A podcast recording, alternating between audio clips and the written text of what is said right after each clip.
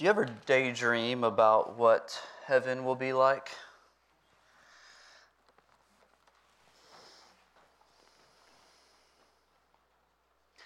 Do you ever daydream about what heaven will be like? I wonder if, like me, over these last many months, through all the turmoil that's happening in our culture, in our lives, I wonder if, like me, you've started to, and this doesn't make me, I don't think, any like more holy than anyone, by the way, but you've just thought more and more and more and more about the next world because you're growing weary of this one.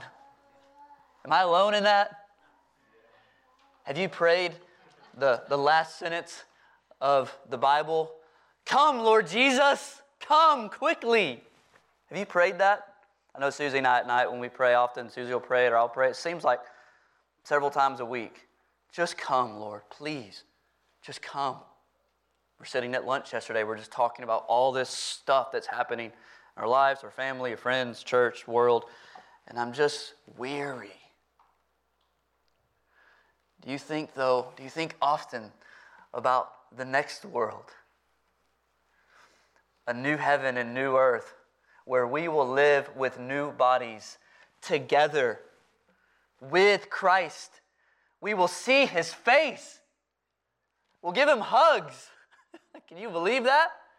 Hugging Jesus Christ? Man.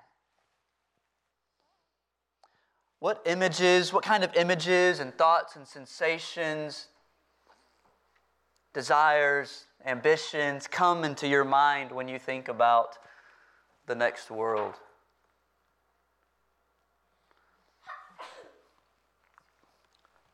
What kind of experiences come to mind when you think about heaven? And is there any place on earth where you can today see something of what you hope to see on that day in heaven? Is there anywhere we can look to see something of what we see in our brains, something we long for in our hearts? You're like, John, I really love my backyard. My patio is top notch. You know, my family gatherings around the Christmas dinner table were amazing and wonderful and so full of life and peace and joy. Well, those are glimpses of heaven in their own way, no doubt. But I have something else in mind. Is there a place on earth where you see something of what you hope to see in heaven? Yes, indeed, there is. If you've ever worshiped God with a local church according to the Word of God, you have seen something of heaven. I would even dare to say that's what, that what's happening in this room right now, this morning, is a picture and a taste of heaven on earth. You're like, John, we didn't even have a smoke machine, or, you know, I didn't know some of those songs, and your, and your preaching is always too long, and you're talking about this is going to be heavenly?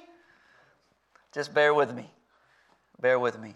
How can I make such a claim that what happens in a room like this with people like us ends up becoming a picture, a slice of heaven on earth? How can I say that? Well, it's based in the simple theological truth that God's presence, the God of heaven, His presence now lives with His people. God is literally with us, and we are with Him right now together in this room. The God of heaven, who needs no home, has chosen to live with his people on the earth. His people are his temple, the place where his spirit dwells. Local churches like ours become little embassies of heaven or outposts of the kingdom of God on the earth, showing the world what heaven looks like as we embody the presence of God together, as we worship the presence of God, we enjoy the presence of God, we experience the presence of God together, we reveal the righteousness and truth and goodness and love and forgiveness and beauty of Jesus Christ together. We show the world a picture of the next world. The world, of course, is full of despair and fighting and doubt and fear and hate and selfish promotion. But what I'm arguing is that in a healthy local church, people can find peace and joy and hope and faith and love and righteousness and something of heaven itself. In a local church, people, the world, can find something of God's kingdom on the earth. As our culture continues to darken and fracture, this means that we have wonderful opportunities for the gospel to bear witness to the gospel to this generation. As our culture fractures, our unity in the gospel and our enjoyment of Jesus Christ begins to be a light, begins to be a light in a dark place. Professor Carl Trueman says, in a world where the old ways of community have collapsed, man, if that statement isn't true, can I say it again? Listen carefully. If this isn't true, I'll know what else is. In a world where the old ways of community have collapsed. I saw just the other day this guy tweeted, um, this isn't infallible, but I think it's, there's some truth to it. He said, I don't, I don't think anyone over the age of 40 has friends anymore. That's so sobering, if that's even remotely true. Again, Professor Trueman, in a world where the old ways of community have collapsed, people still want to belong. And he says the church can be a stellar example of community to those crying out for love and a place to belong. The church can be an attractive place to those who are lost or wondering. End quote. Today, I want to talk to you about what the church is, and I want to talk to you about how understanding what the church is relates to what we do in a room like this on a Sunday morning, like this. What is the church, and how does that relate to the church's worship? There's so much that could be said about the church. I'm going to tick off a few statements here that could be sermons in and of themselves. The church is God's house, the church is the bride of Christ. The church is the woman for whom Christ died. The church is the corpus, Latin for body of Christ. That's why we call it corporate worship, by the way. Not because we're some corporation, but we call it corporate because we're a corpus. We're body. We're the body of Christ. The church is the visible presence of Jesus in the world. The church is where the world can and must see, see, hear, experience Jesus Christ. The church is made up of all of those who have joined their lives to Jesus through faith and repentance and joined their lives to other believers out of love. The church is made up of sinners who become saints because they're declared righteous by God through faith in Christ. The church is a holy nation made up of all the nations the church is God's people, His holy people, not because we have intrinsic purity, but because of an alien purity. A purity, a blamelessness, a righteousness that's given to us from outside of ourselves through faith in Christ. In the church, we find God's people who have been called out of the world and into the family of God. God has made the church his family. We're brothers and sisters. Isn't it interesting that the first person of the Trinity is called Father. Father. This is a familiar, excuse me, familial term. We're a family with a father, with brothers and sisters. We have a wide variety of backgrounds. None of us are the same. Some of us are weirder than others. Amen? But in Christ, the many become one. This oneness is what we see when we gather in a gathering like this. This oneness is most clearly displayed on the Lord's Day when the church gathers, when the church assembles, when the church meets, when the church shows up at a certain place at a certain time to do this. The word church literally means gathering or assembly. Ecclesia means an assembly or called out ones. Put those things together. It's an assembly of the called out ones. The church is God's sacred assembly of those who've been called out of sin and called into relationship with God and one another. We're sacred because we've been declared righteous. We're sacred because God has said we are His, and everything God names as His is holy. The church, th- these truths, and I could go on and on. There are some, I forget how many dozens of images of the church in the New Testament. I've just given you a few. These truths mean that the church is not a building to be opened or closed.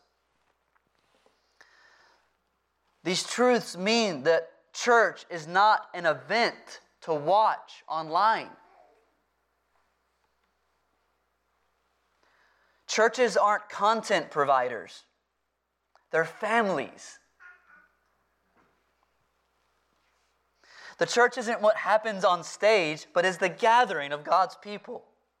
The church isn't some sacred space to go to so we can experience some mystical power of the divine. Rather, the church is a group of very imperfect people who come together to worship God and encourage one another. The church isn't a building we want to be in, but a people we want to be with. Some people think of Christianity as an experience like a monk like a monk would have, where we have this individual religious experience, and this we think is the essence of being a Christian. Many Christians think their faith is private and personal, an interior thing that they practice by themselves. And of course, there is faith in Christ that must be ours. We must have it. But this way of thinking, as defining the church, defining what it means to be a Christian, is not found anywhere in the Bible. In Acts, the first Christians met together. They wanted to be together. They began their week, the first day of the week, they gathered together for corporate worship. Then they met in homes throughout the week.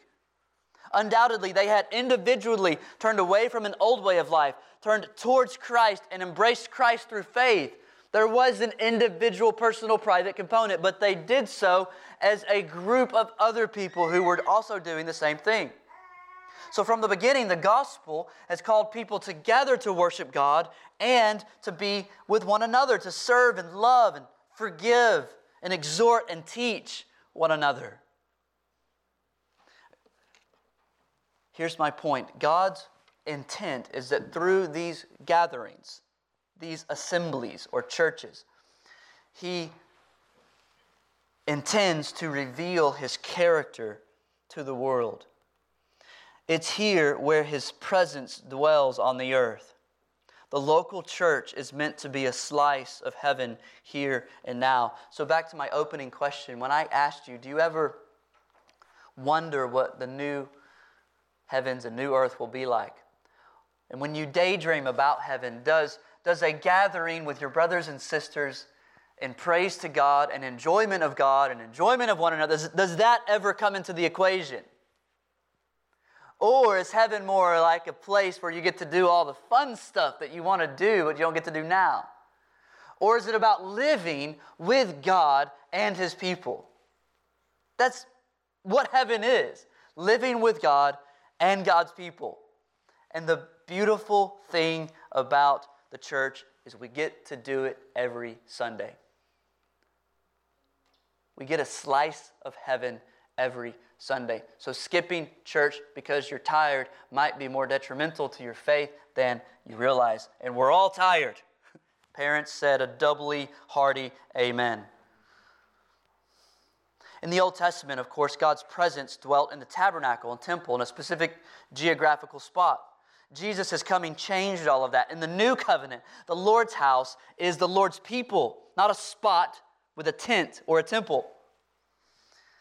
Jesus stresses this to the Samaritan woman we just heard Maddie read about in John 4. He stresses this to his disciples in Matthew 18 in the context of church discipline, where two or more are gathered. When the church comes together, there I am also. God's presence, and therefore where God should be worshiped, is no longer tied to a spot or a structure, but to a gathered people.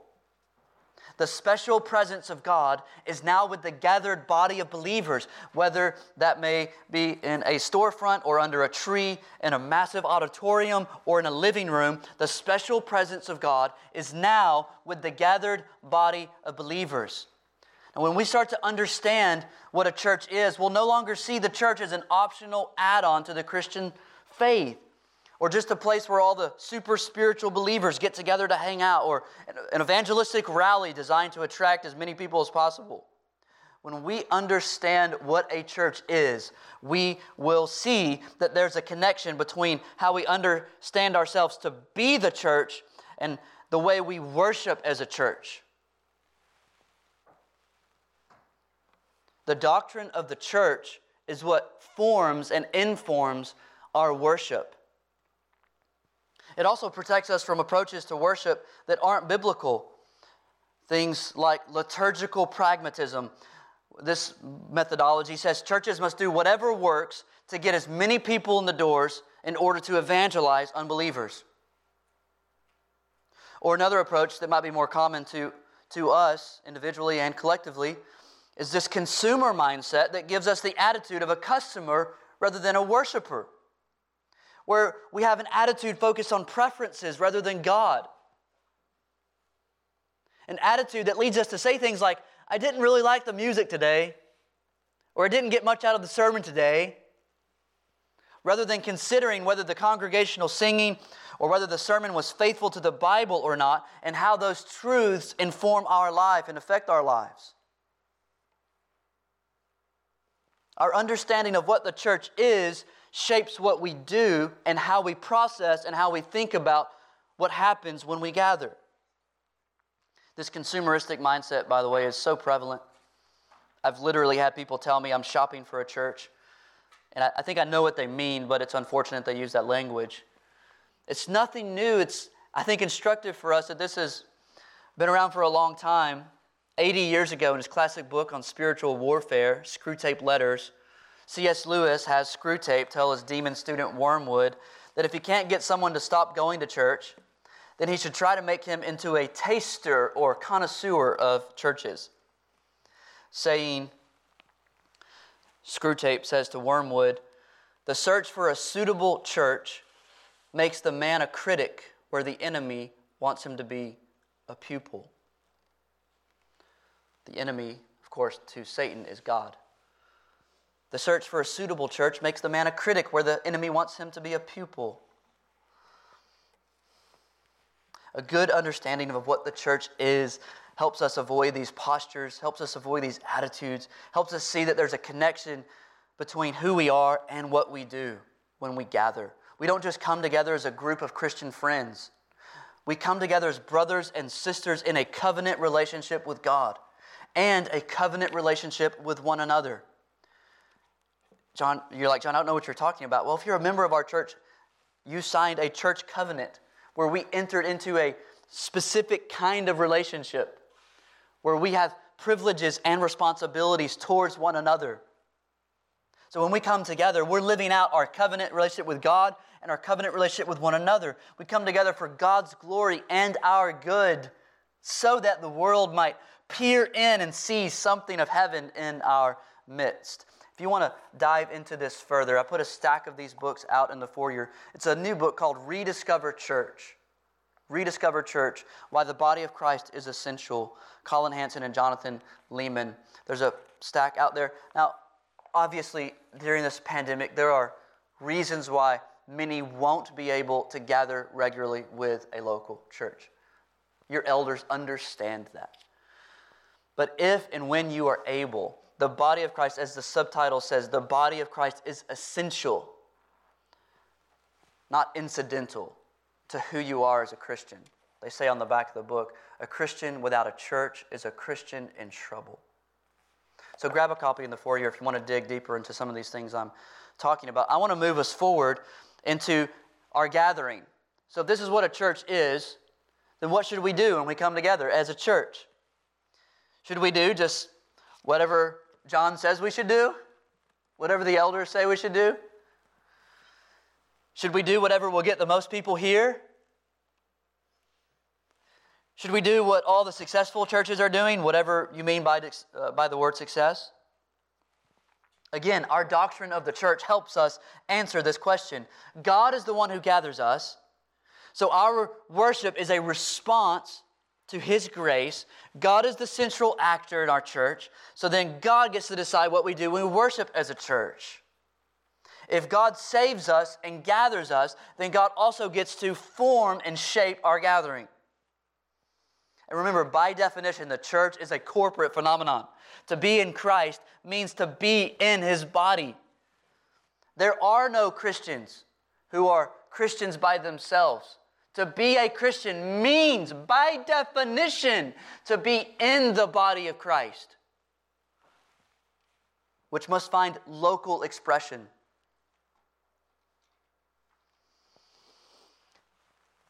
Matt Merker, in his great little book, Corporate Worship, Matt Merker says, a church service is not a bunch of individual Christians who happen to be standing next to one another, offering their own worship to God through a private portal of praise. Rather, a church service is a family gathering. End quote. Do you think of church that way? Now, understandably, coming out of the holidays, many of, has, many of us have family situations that are less than ideal. And so, any notion of a family gathering doesn't sound fun or desirable. But I would reason to say that the head of your family back home is not Jesus Christ. He's not the source and substance of all the members of your family. But He is in the church. He is here. He's our head. He's our, he's our source, our bread of life. The rivers of living water flow to us through Him. We, in other words, we have something together that we do not have at home. And I love my family, by the way. I was told Susie at least a dozen times in the last two weeks how much I miss Christmas. It just goes by too fast. I love sitting around with my family and just doing nothing but talk and sleep and eat.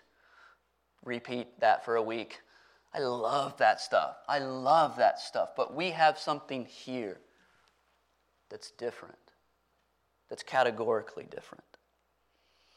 Do you picture our gatherings as family gatherings where Christ is the head and the meat? This means that when pastors like me plan worships, worship services like this one, I have to ask myself if I have warrant to require the family to do the things that we're doing. In other words, why do we do the things that we do, John? Why are we singing and praying and preaching and reading scripture and all of these things? Why? Do I have any warrant to require the whole church, you, to engage in these various aspects of our worship? Pastors have to decide each week what their church members will do when we meet together on the Lord's day. This could leave the church open to doing things that go against their consciences or only doing things because they're aligned with the pastor's preferences. For example, in the Roman Catholic tradition, this would lead, to things like praying to Mary in many Protestant evangelical churches, this could lead to things like pastors making their congregations listen to a politician's stump speech during the corporate worship hour. The question is again, how does God protect the church's worship?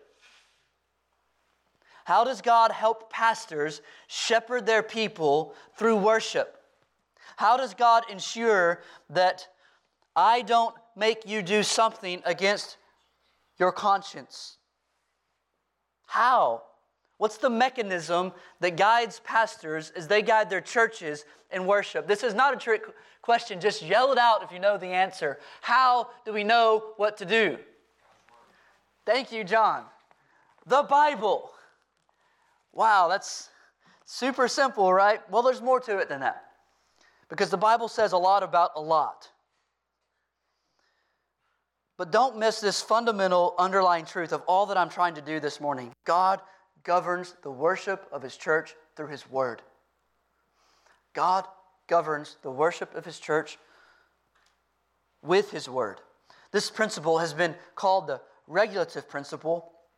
You don't have to remember this term, by the way, unless you just want to sound spiritual, and then I would question your pride. But this is a, the principle, the word's not important. The principle is massively important. The regulative principle has been practiced by Protestant churches for 500 years. you, you not realize it. It's the principle I've worked from since I became pastor here in 2014. It's a simple principle. Basically says this Scripture regulates the church's worship. The regulative principle, Scripture regulates the church's worship. It's based on a conviction that God hasn't left it up to us to decide what's good for us, to decide how the church should worship. It's based on a conviction that God has revealed these things to us in His Word. Now, the regulative principle doesn't tell us everything. We must see it more like a posture than a list of rules. The regulative principle doesn't mean that Scripture dictates every detail or form of worship. It simply says that Scripture tells us what we should do in public worship, not that it gives us every detail about how to do it. Please don't miss this. The regulative principle doesn't tell us how we should do everything what we do. It does give us the what, though. It's often described in terms of elements and forms. The regulative principle gives us the elements, the things we must do.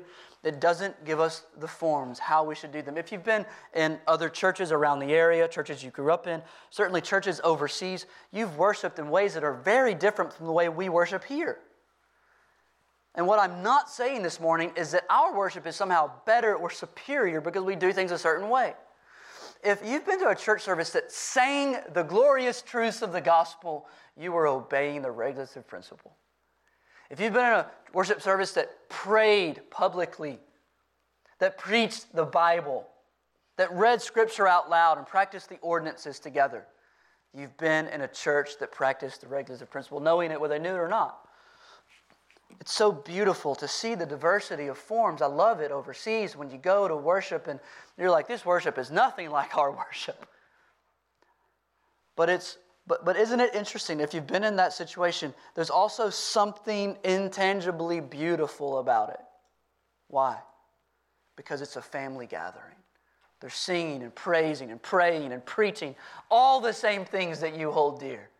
You just might be doing it in a way that you're not used to. The regulative principle says that churches should do what Scripture commands us to do when we gather for worship. It's important to note, as Professor D.A. Carson does, that those who adhere to this principle and those who don't often have more common content than either side usually acknowledges. He also points out that there is no single passage in the New Testament that establishes a paradigm for corporate worship. This is undoubtedly true.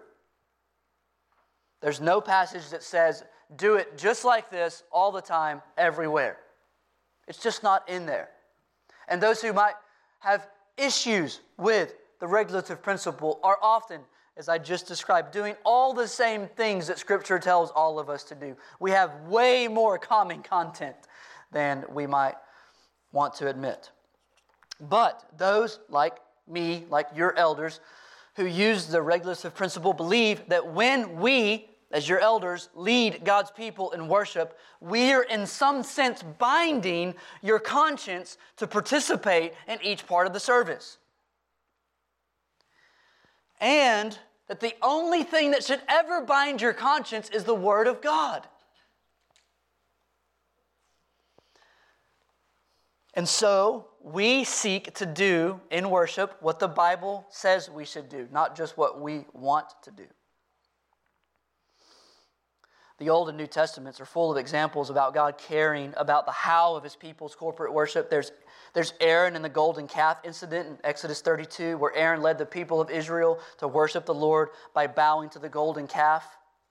The incident of Jeroboam in 1 Kings 12, where the first king of the northern tribes of Israel sets up two golden, two golden calves, one in the far north and one in the south so that people could go to worship the Lord there without going to Jerusalem. We read this and we think, man, this is ridiculous. He literally said, hey, I don't want the people to go down to Jerusalem and their hearts be led astray and them, them uh, give their loyalty to the southern tribes. And so what I'll do is I'll set up some golden calves, just like Aaron allowed in the uh, wilderness, in Exodus, I'll set up these golden calves, and all the northern tribes can go worship the Lord there.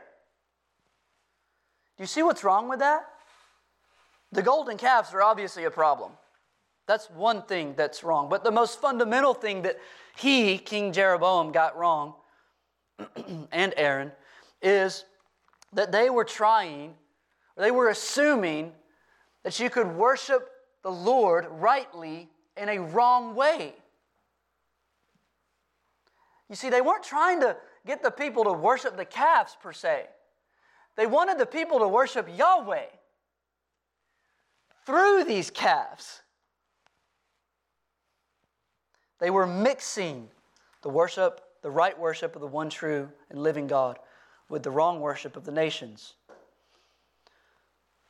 Wrong ways to worship the right God. We come to the New Testament. Jesus taught the woman at the well God is spirit, and those who worship him must worship in spirit and truth. Jesus was saying when he said that, that true worship is not just sincere. It doesn't matter how good you felt, how many goosebumps you got, how pure your heart was, though none of that is bad in and of itself. Jesus is saying that true worship is not just sincere, but it must be consistent with who God has revealed himself to be. True worship must be in spirit and in truth. The Samaritan woman thinks that God should be worshiped on that particular mountain there in Samaria. Jesus tells her, no, God must be worshiped through the Spirit and in truth. What is Jesus saying? He's saying no uncertain terms, that there's a right way and a wrong way to worship God. He's saying that worship must be regulated by revelation. God reveals himself to us, and then we respond to him in worship according to his revelation. Think back to the Garden of Eden where we've lived. Not literally, that would be nice, for the last couple of months in the Garden of Eden, before sin came into the world, Adam and Eve were given instruction on how they were to relate and engage with God. God tells Adam, Don't eat from this one tree. You can have everything in the garden, but don't eat from this one tree or you will die. So before sin comes into the world, God is already giving them shape for how they should engage with Him. He's regulating the ways that they'll relate to their Maker. You see, God is transcendent, He's above us and incomprehensible. So, all we know about Him, we know because He's revealed it to us. Therefore, why should we trust our ideas for how to praise this transcendent, incomprehensible God when we gather with His people? We are not smarter than God. We don't know what's best for us. God knows what's best for us. So, the regulative principle, to summarize, keeps us from planning worship services by asking, What would you like to do? Hey, church, email me all your suggestions, which, by the way, I'm open to suggestions, okay? But the regulative principle says it doesn't matter what your pastors or the congregation just want to do. It doesn't matter what we might assume would reach the most people. Rather, this principle leads us to ask this more fundamental question What has God called us to do?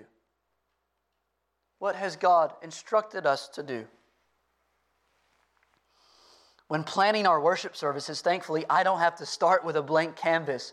If that was the case, y'all would be in trouble because I am not creative at all. Amen? You guys don't know me very well. The creative side of my brain doesn't work. Everything is always analytic all the time. So thankfully, when I sit down to plan a worship service, I don't have to get all these great ideas and worship, get this juice flowing to know what we should do in worship, this creative juice and energy flowing, and you know, try to put my pulse on the finger of the congregation and the contemporary Christian scene and the culture and fit all these things together and put them on paper for a worship service. I don't have to do any of that. There's no blank canvas because God has already written in permanent ink on that canvas, showing us how we're to engage with Him when we gather together. So, here's where we're going and where we will land. What are we supposed to do? You're like, okay, John, I get that. Thank you for belaboring those points. What are we supposed to do? What does the Bible say? What elements of worship should be included in our church's liturgy, our church's order of service? Well, our church has followed the Protestant Reformed tradition here in our worship gatherings. We want Scripture to give our services shape and be our substance. So we want Scripture to guide us and fill us. So in our worship gatherings, we seek to do five things, four of them every week, one of them sometimes. We want to read the Bible, preach the Bible, pray the Bible, sing the Bible, and see the Bible. Did you get all that? Let me say it again. Read the Bible, preach the Bible, pray the Bible, sing the Bible, and see the Bible. Let's go through these elements one at a time. Number one, read the Bible. We read the Bible out loud to one another because Paul says to T- Timothy in 1 Timothy 4 13, devote yourself to the public reading of Scripture. You might grab, uh, grab your worship guide. Like I get most of you don't read this. It might be helpful if you started looking at this every Sunday, before, during, and after the service. It tells you exactly what we're doing every single week. How we've ordered our liturgy or our worship.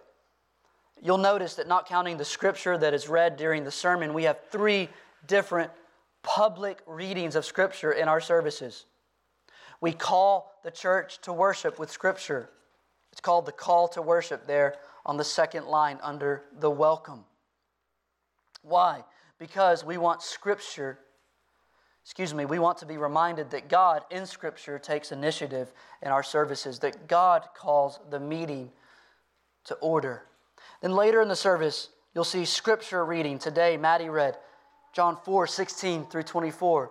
We have a longer passage read that usually, to the best of my ability, corresponds to the sermon in some way. Why? In order to train our minds that there is a unity in Scripture.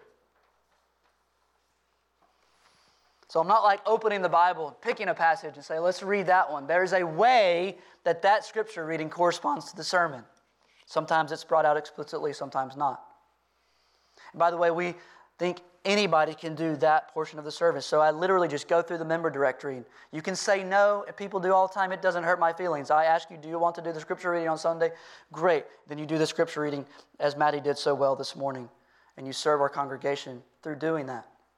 Then you'll notice at the end of our service, we have the benediction,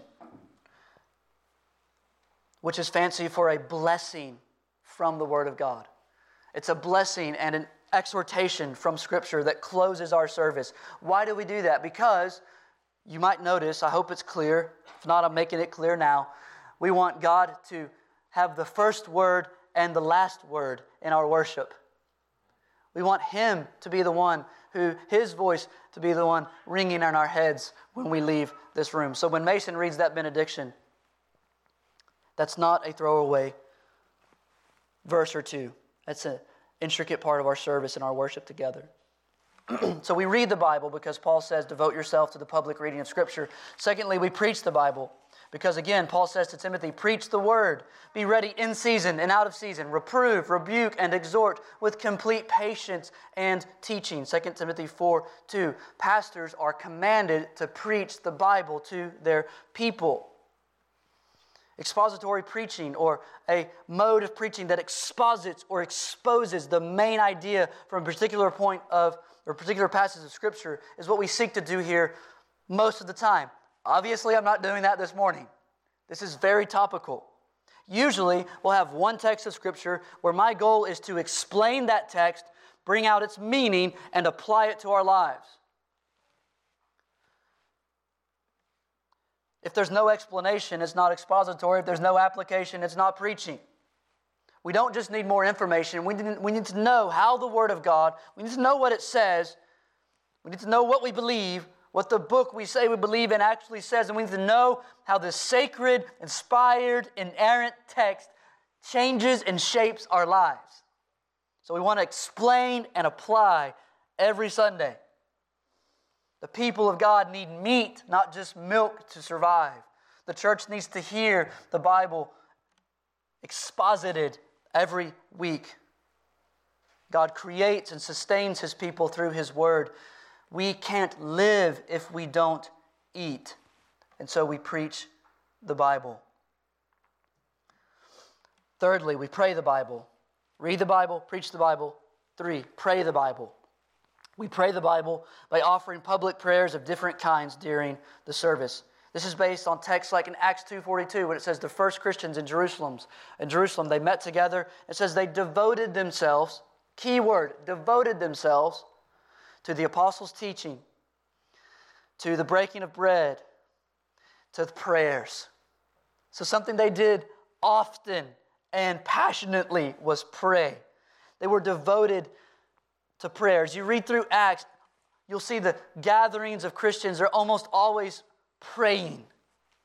Prayer is an intricate part of our church's worship because prayer has always been an intricate part of the church's worship and life together. It's also a part of our worship because, by definition, prayer is a looking away from ourselves and looking to God. Prayer is one of the clearest ways we express our faith in God together. Think of it if we never prayed, we'd be sending this message to each other and to the world that we actually don't need God. So, our prayers are expressions of public faith, public expressions of faith. They're also, however, a part of the teaching ministry of our church. You'll notice in your worship guide Third line, there's a prayer of praise and confession every week. Your elders try our best to pray a prayer focused solely on the attributes of God and on our sinfulness. Sometimes, every third week, we do a prayer of thanksgiving. We didn't do one today, we'll do it next week. Every Sunday, we have a prayer of petition, a longer prayer, where we ask God, petition God for various things in the world, in our city, in our church, and other churches. So when we do this, we're teaching you that in the Bible there are different kinds of prayers. The Bible has all sorts of prayers. Just read the Psalms, you'll find all sorts of prayers. We want you to know that there are lots of ways to pray, that we should be praying. We also want to pray so much in our church that I love this. Classic Mark Dever, he says, We want to pray so much that nominal Christians will grow bored talking to the God they only pretend to know. Again, this is not, as Jesus warns us against, don't make long prayers in public just to be seen by others so they see how wonderful you are and spiritual you are. That is not what we want. That is not the goal. That is not the heart. Our goal is a passionate, developing a passionate culture of prayer. Through praise, confession, thanksgiving, petition, we want to be a people of prayer. So we pray publicly and we pray a lot in our services. Fourthly, we sing the Bible. Read, preach, pray, sing. We sing the Bible by obeying Paul's command that we should address one another or speak to one another in psalms and hymns and spiritual songs, singing and making melody to the Lord with your heart. Ephesians 5:19. Then in a parallel verse, Colossians, Paul connects our singing with the teaching ministry of the church, saying, Let the word of Christ dwell in you richly, teaching and admonishing one another in all wisdom, singing psalms and hymns and spiritual songs with thankfulness in your hearts to God. Colossians 3:16. So our songs should reflect the word of Christ and teach and admonish us in sound doctrine. Our songs are part of the teaching ministry of our church, which is why I usually, sometimes with Mason's help or other elders' help, I usually pick our songs because it's part of the teaching ministry of the church. How do I know that? Because I know, and I'm not offended, I got over this a long time. I know that you won't remember 97.5% of what I'm saying right now, but you're likely to remember some of the songs that we've sung. You're likely to even be humming them if you might not remember all the words, you'll be humming them later. What's up with that? Because God gave us music to teach, to instruct, to live in us, remind us of our God and His gospel. So we take songs seriously. We seek to sing songs that are rich in theological and gospel content, not just ones that are popular or familiar. The church is built up and encouraged as we remind ourselves of the great truths of the gospel, as we sing to one another. This is crazy that in Ephesians 5, Paul says, speak to or address one another in these songs. And then he says, making melody in your heart to God. Do you see the multi-dimensional aspect of the singing? We're worshiping God, we're making melody in our hearts. It's a subjective, inward experience that we're having with God. And it has, it has this horizontal aspect where we're literally singing to each other. I don't have this privilege sitting up here in the front, but do you ever just look around while people are singing? Don't make it awkward, just stare at one person, you know? But do you ever just look, look around the room I know for me, just hearing the voices of our church singing is so encouraging to me. I think this is why those 15 or 20 minutes of our service is when my faith is probably the strongest all week long. Because we're singing to one another. This is why we emphasize congregational singing. This is why we don't put a spotlight on Mason and dim the lights. We're singing together. Mason is leading us, no doubt, and others but we're singing together. The main instrument in our worship through song is us, the congregation.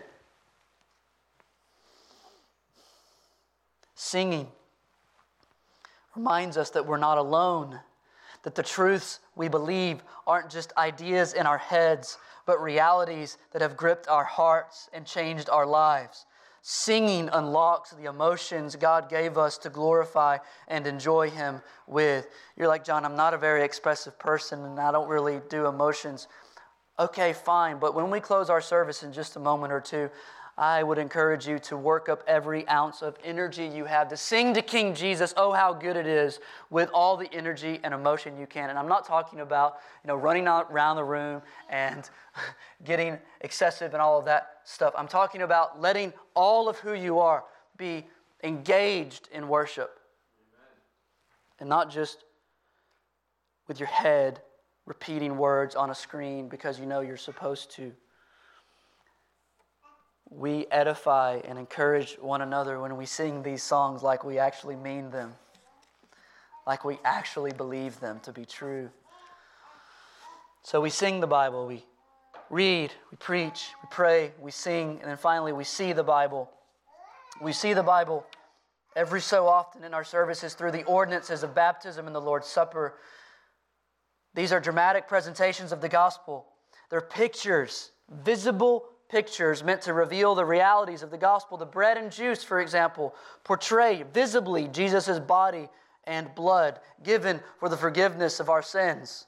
The water of baptism portrays our dying and being buried and then being raised with Christ and our being cleansed of our sins.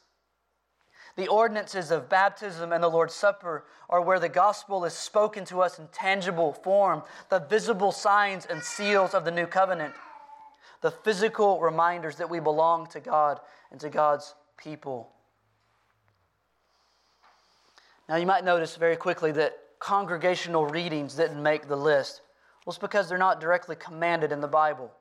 We do a congregational reading a couple times a month. Today we read the Ligonier Statement on Christology. Why? Well, because it's part of our teaching ministry. It's one of the ways that we speak to one another and teach one another, Colossians 3. We teach one another the great truths of our faith. We declare what we believe together. We declare that we're, we're united by sound doctrine. We believe these things together. And we also believe these things with, as Mason reminds us, we believe these things with believers for 2,000 years, believers all over our city today, believers all over the world today. We are not an island unto ourselves. We are part of the church of Jesus Christ, confessing the great truths of Jesus Christ with his body universal. So they may not be commanded, but we find that they are prudentially helpful in teaching us sound doctrine. Wouldn't it be cool if your kids growing up in our church began to memorize the Apostles' Creed, began to memorize the Ligonier Statement of Christology? They knew their God and could articulate that truth to others. Now, I struggle to decide whether to preach this message today. Uh, after talking to Nick and Jared earlier in the week, I decided to go ahead and do it. Obviously, here we are. Because I wanted to give sustained attention to not only what the church is, but how that informs what we do as God's people. If we are indeed a family, and if it's true that families have life shaping effects on us, then it stands to reason that your worship this year will have a life shaping effect on you. Your worship this year will have a life shaping effect this year. You will be formed and shaped and discipled by something this year. Something's going to shape you, something's going to mold you. Your friends or family, your buddies, your coworkers, your roommates, the news cycle, the world wants to train you in a certain way. However, if and when you give yourself to regularly worshiping with your local church according to Scripture, you set up defenses against bad training and you start drinking from a spring of living water that your thirsty soul needs. And again, I don't know about you, but it seems that my soul gets thirstier day after day. It seems that I need worship on the Lord's day more every week than I did the week before. So, brothers and sisters, friends who may not even be members of our church, friends who may not be believers yet, if you'd like to know more about what following Jesus and worshiping Jesus and being part of a local church is all about, ask the friend you came with, see me afterwards. I'd love to talk to you more about this whole Christianity thing. But, brothers and sisters in Christ, this year, give yourself to God and give yourself to your local church and watch where He takes you. Watch how your life is shaped and formed and molded and crafted more according to the image of Christ as you devote yourself to a basic and regular discipline of worshiping with your local church. Now, quickly, I also decided to preach on this because I want you to know why we do what we do. And I want you to have a model to follow after I'm dead. And I want to help you know what to look for in a church if you ever leave this one. I want you to think carefully about how the doctrine of the church shapes what the church does when it gathers. We need God and we need each other. The primary place we find Him is when we gather together to read, preach, pray, sing, and see the gospel. This gathering is not incidental, brothers and sisters. This gathering is fundamental to what it means to be a Christian. I have no idea what you mean when you say you're a Christian, but you're not regularly worshiping with other brothers and sisters in Christ. What does that even mean? It just means you don't want to go to hell one day. You're not committed to a family. You just want the family's goods.